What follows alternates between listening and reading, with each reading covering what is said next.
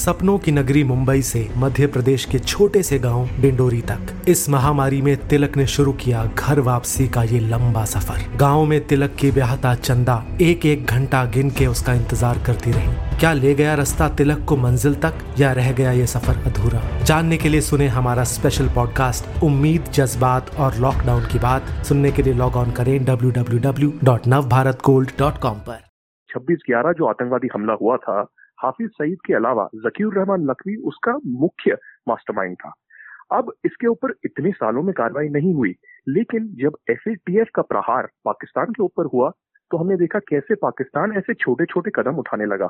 हमें ये याद रखना चाहिए कि आज की जो ये कार्रवाई हुई है इसमें लाहौर की जो लोकल कोर्ट है, ये काउंटर टेरर डिपार्टमेंट पंजाब का केस है पाकिस्तान का, और ये एक इंटरनल केस है पाकिस्तान का। ये पाकिस्तान में मुंबई हमलों के मास्टरमाइंड आतंकी लखवी को सजा मिलने पर यह कहना है, आदित्य राज कौल का, जो वरिष्ठ पत्रकार हैं।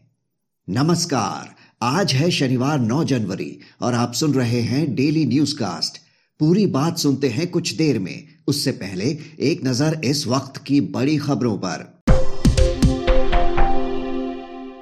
अमेरिकी राष्ट्रपति डोनाल्ड ट्रंप की मुश्किलें बढ़ी। पद से हटाने के लिए महाभियोग लाने की तैयारी में डेमोक्रेट्स। वहीं स्पीकर नैन्सी पेलोसी ने ट्रंप के पास परमाणु कोड होने पर जताई चिंता। उधर ट्रंप ने हिंसा पर मांगी माफ़ी, शपथ ग्रहण समारोह में न जाने की बात कही। जो बाइडेन बोले, उनका ना आना ही अच्छा। इस बीच ट्विटर ने ट्रंप का अकाउंट हमेशा के लिए बंद किया।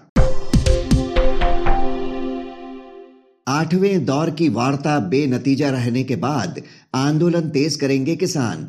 कहा, हम कोर्ट नहीं जाएँगे, कानून वापस ले सरकार।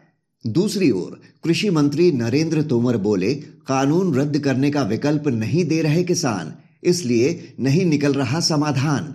इस बीच, ब्रिटेन में सौ सांसदों ने प्रधानमंत्री बोरिस जॉनसन को भेजी चिट्ठी।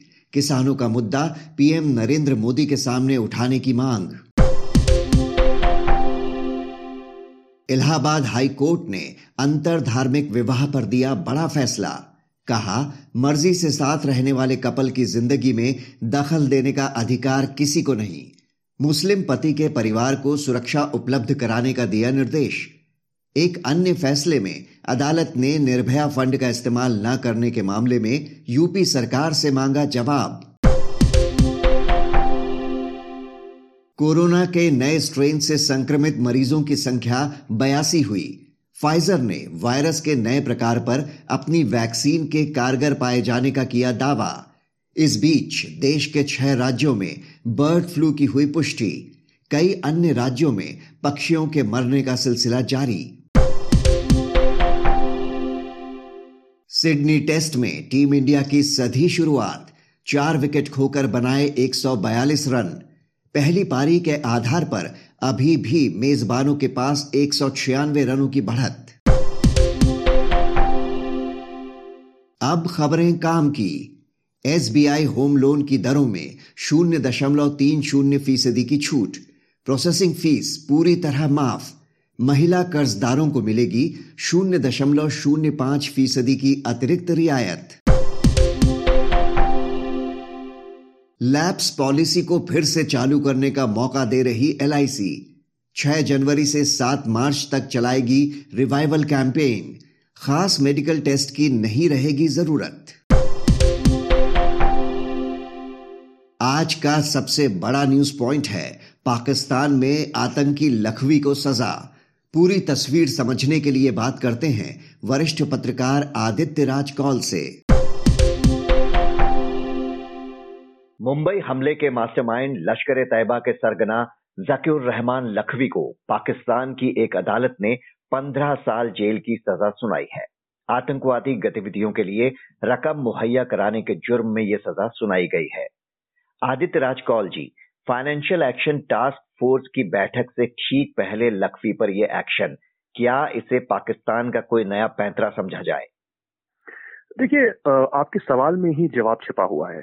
और ये जवाब ये है कि जहीर रहमान लखवी एक आतंकवादी है, ये पूरी दुनिया भर को पता है। वो लश्कर तोयबा तंजीम, जो पाकिस्तान की आतंकवादी तंजीम है, उसका एक बहुत बड़ा सरगना है, ये भी सबको पता है। और ये भी सबको मालूम है कि मुंबई 26/11 जो आतंकवादी हमला हुआ था, हाफिज सईद के अलावा जकीर रहमान लखवी उसका मुख्य मास्टरमाइंड था।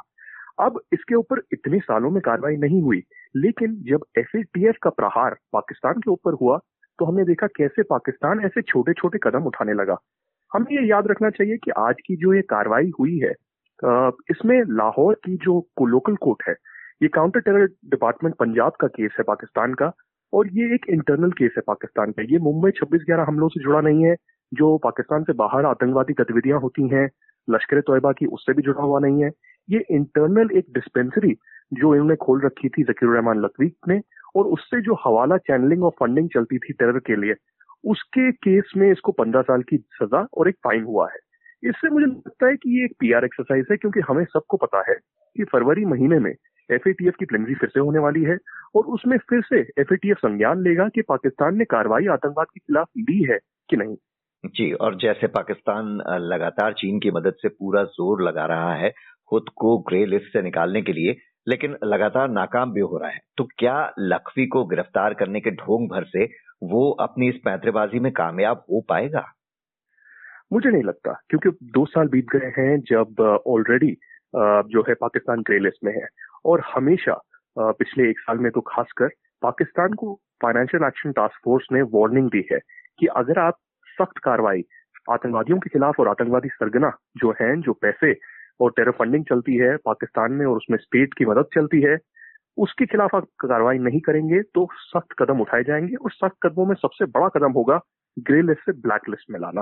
अब पिछले दो जो प्लेनरीज हुई हैं उसमें बाल बाल बचा है पाकिस्तान क्योंकि इकोनॉमिक हालत भी हमने देखा है हम्म। बहुत ही खराब है पाकिस्तान की। तो मुझे नहीं लगता कि चीन की मदद से भी कुछ फ़र्क पड़ने वाला है। और दूसरी ओर हमें ये भी याद रखना चाहिए कि संयुक्त राष्ट्र में जो सिक्योरिटी काउंसिल है, उसमें भी भारत अब जो है प्रमुख भूमिका में आया है। सैंक्शन कमेटी जो तालिबान की है, उसमें भी जो है प्रमुख योगदान भारत का होगा, क्योंकि भारत उसका चेयर होगा तो पाकिस्तान की मुसीबतें मुझे लगता है आने वाले हफ्तों में, महीनों में बढ़ने वाली 2019 में भी हमने देखा था कि एफएटीएफ की बैठक से ठीक पहले लश्कर तैयबा के संस्थापक और जमातुद्दावा प्रमुख हाफिज सईद को पाकिस्तान ने इसी तरह अरेस्ट किया था। इसलिए भारत ने अब जो है पाकिस्तान पर सवाल भी उठाया है कि वो बैठक से ठीक पहले जानबूझकर इस तरह के सख्त कदम उठाने का नाटक करता है। जी, आपने बिल्कुल सही कहा। तभी मैं इसको कहता हूँ, एक पीआर एक्सरसाइज जब भी ऐसे कदम, हम छोटे कदम देखते हैं और एक विल नहीं देखते, एक पॉलिटिकल विल या फिर एक स्टेट की विल नहीं देखते, आतंकवाद के खिलाफ कदम उठाने में, तब ये फ़िल्म सी एक्शन लगता है। फ़िल्म सी एक्शन मतलब एक मुखोटा। मुखौटा पाकिस्तान ने कई सालों से निभाया हुआ है। और तभी आपने सही कहा कि हाफिज सईद के खिलाफ थोड़ी बहुत कार्रवाई इन्होंने की दिखाने के लिए। अभी कल की बात है कि मसूद अजहर के खिलाफ एक अरेस्ट वारंट निकाला गया और जकीर रहमान लकवी, जो पहले भी पकड़े गए हैं और छोड़ दिया गया है हायर कोर्ट्स के द्वारा पाकिस्तान में, उनको दो जनवरी को जो है अरेस्ट किया गया और अब इनके ऊपर कार्रवाई की गई। तो मुझे लगता है कि ये एक मुखौटा पाकिस्तान दुनिया को दिखाने के लिए कर रहा है कि हाँ हम कदम उठा रहे हैं बट सच्चाई में तो हमको भी पता है, चाहे वो बलूचिस्तान में लोग परेशान हों, चाहे वो अलग अलग पाकिस्तान के, पाकिस्तान अधिकृत कश्मीर में हो लोग जो हैं परेशान हैं। चाहे वो पाकिस्तान के बाहर हिंदुस्तान और अफ़गानिस्तान में आतंकवादी गतिविधियों से जो विक्टिम्स हैं, वो परेशान हैं और लोग पाकिस्तान में भी परेशान हैं। तो मुझे नहीं लगता कि ऐसे कदमों से कुछ फ़र्क पड़ने वाला है और एफएटीएफ भी ये जान चुका है कि ऐसे कदम जो है, एक सीरियस एक्शन नहीं है, कोई विल पाकिस्तान ने नहीं दिखाई। और खासकर जब आप कह रहे हैं कि मुंबई हमलों से कोई संबंध नहीं है इस गिरफ्तारी का या ये सजा का, ये दूसरे ही मामले हैं। और जबकि UN security council sanction committee ने भी ये बता चुका है कि लखवी और भी कई देशों में आतंकवादी गतिविधियों को बढ़ावा दे रहा है, चाहे वो चचन्या हो, बोस्निया हो, इराक हो या अफ़गानिस्तान हो। तो यहाँ सब भी जब इसके इन्वॉल्वमेंट की बात यूएन की तरफ़ से कही गई है, इतने सबूतों के बाद पाकिस्तान को एफ़ में राहत की उम्मीद तो कतई नहीं करनी चाहिए। आप बिल्कुल सही कह रहे हैं। जो one two six seven committee है यूनाइटेड नेशंस की संयुक्त राष्ट्र की, वो बार बार ये कहती आई है और उनके पास दस्तावेज़ भी हैं एविडेंसेस हैं। जिसमें ये पुख्ता जानकारी दी गई है कि कैसे जकीरुर रहमान लकवी के बाकी इस्लामिस्ट टेरर ऑर्गेनाइजेशन के साथ तार जुड़े हुए हैं। और सिर्फ़ जकीर रहमान की बात नहीं है, वो तो एक छोटा आतंकवादी है, लश्कर तोयबा का। इसके अलावा भी हमने देखा है कि जितने भी आतंकवादी गुट हैं, चाहे वो हकानी नेटवर्क हो, तालिबान हो, जैश मोहम्मद हो, बाकी हो, उनके भी जो तार हैं, बाकी तंजीमों के साथ जुड़े हुए हैं। और बहुत यूरोप में, अमेरिका में, बाहर की जगहों पे जो हमले होते हैं या आतंकवादियों की गिरफ्तारी होती है उनके तार भी पाकिस्तान से जुड़े रहते हैं। तो मुझे लगता है अब समय आ गया है कि अमेरिका को और खासकर दुनिया भर की जो मल्टीलैटरल ऑर्गेनाइजेशन हैं, जिसमें संयुक्त राष्ट्र सबसे बड़ी भूमिका निभाता है, उनको एक सख्त कदम और सख्त जो है ज़ोर पाकिस्तान पे डालना पड़ेगा। जब तक एक कोहेसिव अप्रोच आतंकवाद के खिलाफ नहीं होगी विश्व भर में, तब तक मुझे नहीं लगता कि पाकिस्तान इससे जो है सीखने वाला है और कोई सख्त कदम उठाने वाला है।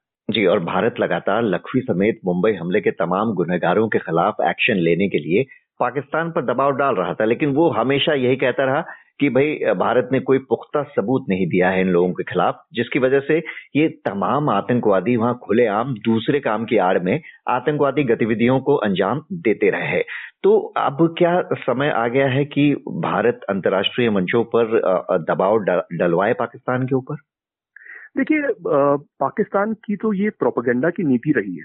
तो पाकिस्तान संयुक्त राष्ट्र में हो, यूरोपियन यूनियन में हो या अलग अलग जगहों पर हो, ये बोलता रहा है कि ये आतंकवादी हमला जितने भी भारत में होते हैं, इसमें पाकिस्तान का कोई रोल नहीं है, कोई एविडेंस नहीं है। लेकिन मुझे खुद याद है, क्योंकि मैंने खुद, चाहे वो उरी का आतंकवादी हमला हो, पठानकोट हो, दीनानगर हो, या बाकी जितने भी हमले हुए हैं, वो सब खासकर खुद कवर किए हैं वहाँ जाके, और उसके बाद जो घटनाएँ घटी हैं जो हमारे जो मिनिस्ट्री ऑफ़ एक्सटर्नल अफेयर्स हैं होम मिनिस्ट्री हैं, उन्होंने कैसे एविडेंसेस सबमिट की हैं डॉजिया सबमिट की हैं, मेरे पास भी बहुत सारे ऐसे दस्तावेज़ हैं जो सबमिट किए गए हैं, जिसमें पूरे पाकिस्तान के जो है कॉन्टैक्ट दिए गए हैं फ़ोन नंबर्स दिए गए हैं एड्रेसेस दिए गए हैं, और ये यूएन के साथ भी शेयर किया गया है। तो ये तो प्रोपोगेंडा चलता रहा है, भारत जो है अपनी नीति कायम रखेगा, मजबूती से, आतंकवाद के खिलाफ। तभी हमने देखा कि जम्मू कश्मीर में भी बहुत बदलाव आया है, पिछले एक साल में आतंकवादी हमले कम हो गए हैं और मुझे लगता है कि सिर्फ़ भारत और अफ़गानिस्तान की ये लड़ाई नहीं है, ये विश्व भर की है।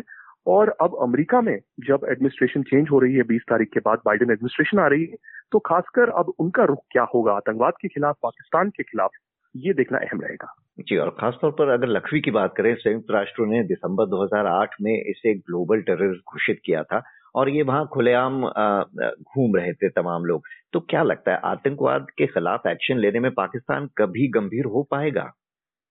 देखिए, पाकिस्तान तभी गंभीर होगा जब हम गंभीर होंगे। और हम से मैं सिर्फ़ हिंदुस्तान की बात नहीं कर रहा बट पूरी दुनिया भर की बात कर रहा हूँ। हाँ आपने सही कहा कि रकीर रहमान लकवी और हाफिज सईद 2008 में जो मुंबई की 26 ग्यारह की घटना हुई, उसके बाद भारत ने जो दस्तावेज़ शेयर किए और जो ह्यूमन क्राइम मचा पूरे विश्व भर में, उसके बाद जो है उनको डेजिग्नेट किया गया one two six seven committee द्वारा। लेकिन उसके बाद भी इतने साल बीत गए हैं, बारह साल से भी ज़्यादा और तब भी जो है पुख्ता कदम ना पक्की पाकिस्तान ने उठाए हैं, ना ही संयुक्त राष्ट्र ने उठाए हैं। तो मुझे लगता है वक्त आ गया है कि संयुक्त राष्ट्र को भी अपनी नीतियाँ बदलनी पड़ेंगी। आतंकवाद को जो है डिफाइन करना पड़ेगा पहले और आतंकवाद से जूझने के लिए, उसके मुकाबला करने के लिए हम कैसे कदम डिप्लोमेटिकली मिलिटरली और अदरवाइज़ उठा सके, सब देश मिलके, वो देखना पड़ेगा। क्योंकि अब ये भारत अफ़गानिस्तान तक ही सीमित नहीं है। अमेरिका हो, फ्रांस हो, या बाकी जगहें हो वहाँ पर इतने सारे आतंकवादी हमले हुए हैं। यहाँ तक कि ऑस्ट्रिया में भी हमने एक आतंकवादी हमला देखा। तो मुझे लगता है कि दुनिया भर को एक जो है आंकलन करना चाहिए चिंतन करना चाहिए इस पर और देखना चाहिए कि आतंकवाद एक बहुत बड़ी समस्या उभर के आई है और इसका मुकाबला करने की ज़रूरत आ गई है। आदित्य राजकौल जी हमसे बात करने के लिए आपका शुक्रिया। अब एक नज़र इतिहास में आज के दिन पर। सत्रह में तुर्की और रूस ने जस्सी समझौते पर हस्ताक्षर किया। 1915 में महात्मा गांधी दक्षिण अफ्रीका से मुंबई पहुँचे। 1927 में चिपको आंदोलन शुरू करने वाले सुंदरलाल बहुगुणा का जन्म। 1934 में गायक महेंद्र कपूर का जन्म। 1982 में भारत का पहला वैज्ञानिक अभियान दल अंटार्कटिका पहुँचा। 2001 में बांग्लादेश में हिंदुओं की संपत्ति लौटाने संबंधी विधेयक मंजूर। 2008 में श्रीलंका की सेना ने लिट्टे के इलाके को कब्जे में लिया। बात करते हैं मौसम की। वेस्टर्न डिस्टरबेंस का असर खत्म होने से देश के उत्तरी हिस्सों में बारिश और ठंड से राहत मिलने का अनुमान। पहाड़ी राज्यों में जारी रहेगा बर्फबारी का दौर। खतरनाक स्तर पर रह सकती है दिल्ली एनसीआर की एयर क्वालिटी अब बारी सुविचार की। महात्मा गांधी ने कहा था, अगर कोई संस्कृति एकमात्र होने का प्रयास करती है तो वो ज़्यादा दिन जीवित नहीं रह सकती। तो ये था आज का डेली न्यूज़ कास्ट जिसे आप सुन रहे थे अपने साथी अक्षय शुक्ला के साथ। बने रहिए नवभारत गोल्ड पर। धन्यवाद।